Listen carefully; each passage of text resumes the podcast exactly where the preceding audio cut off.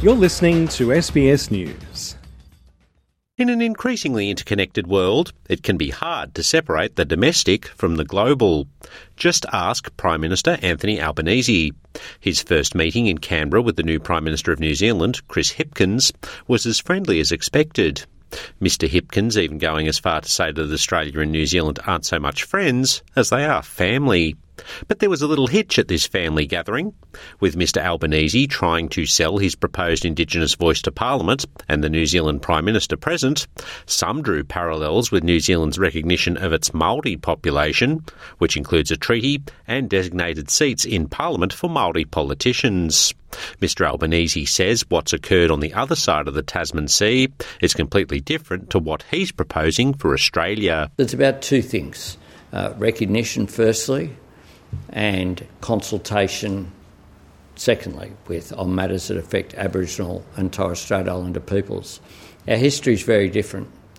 So the New Zealand system, I know, with uh, has uh, seats reserved and has a range of, of uh, things in place uh, that aren't contemplated by what will be before the Australian people later this year. Some in Australia are keen on the idea of a treaty between Indigenous and non Indigenous Australians.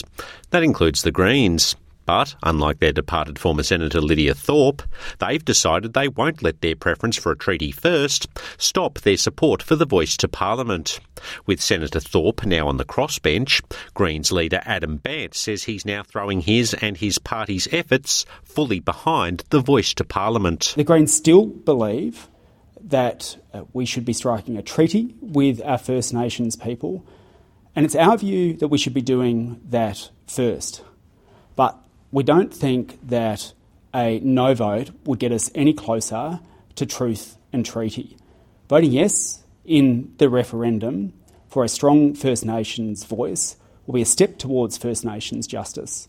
I and my other Greens colleagues will be campaigning yes in the referendum and voting for the legislation.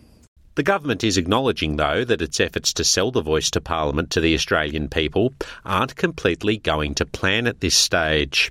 The Minister for Indigenous Australians, Linda Burney, has told a Labor Party room meeting that many of the people whose votes will be needed to get the constitutional change through don't even really yet know about the referendum.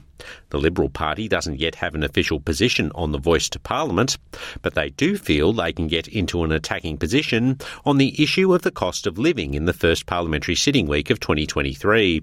With interest rates again going up, opposition leader Peter Dutton has told his party room they are the party of the ordinary Australian. And he says the government's policies are making things more expensive for the ordinary Australian and not just when it comes to interest rates. What we've seen from Anthony Albanese and the Labor Party in the last eight months is that every economic decision they have taken has contributed to an upward pressure on interest rates.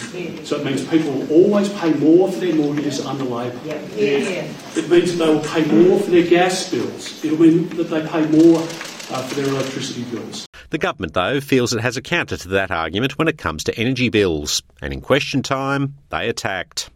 Minister for Climate Change and Energy, Chris Bowen, says more renewable energy will bring prices down, and his party is the party of renewable energy. That is what good government does. Gets on with the job.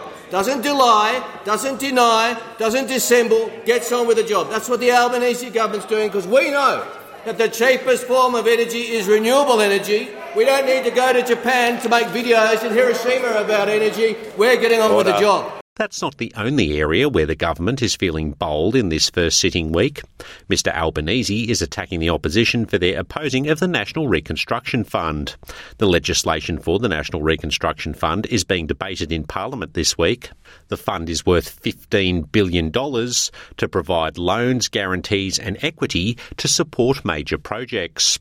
The government says it is aimed at securing well paid jobs, driving regional development, and investing in manufacturing across a range of sectors.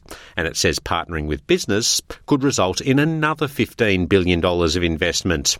Mr Albanese telling his party room the fund was a big part of his party's successful federal election campaign last year and that the opposition's attitude to it shows how out of touch they are. They can't say we didn't have a mandate for it.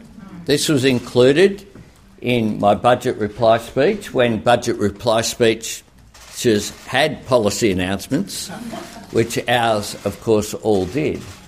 And we spoke about it day in, day out during the election campaign, and we've spoken about it ever since. But in this, they show how out of touch they are. Sunil Awasthi, SBS News.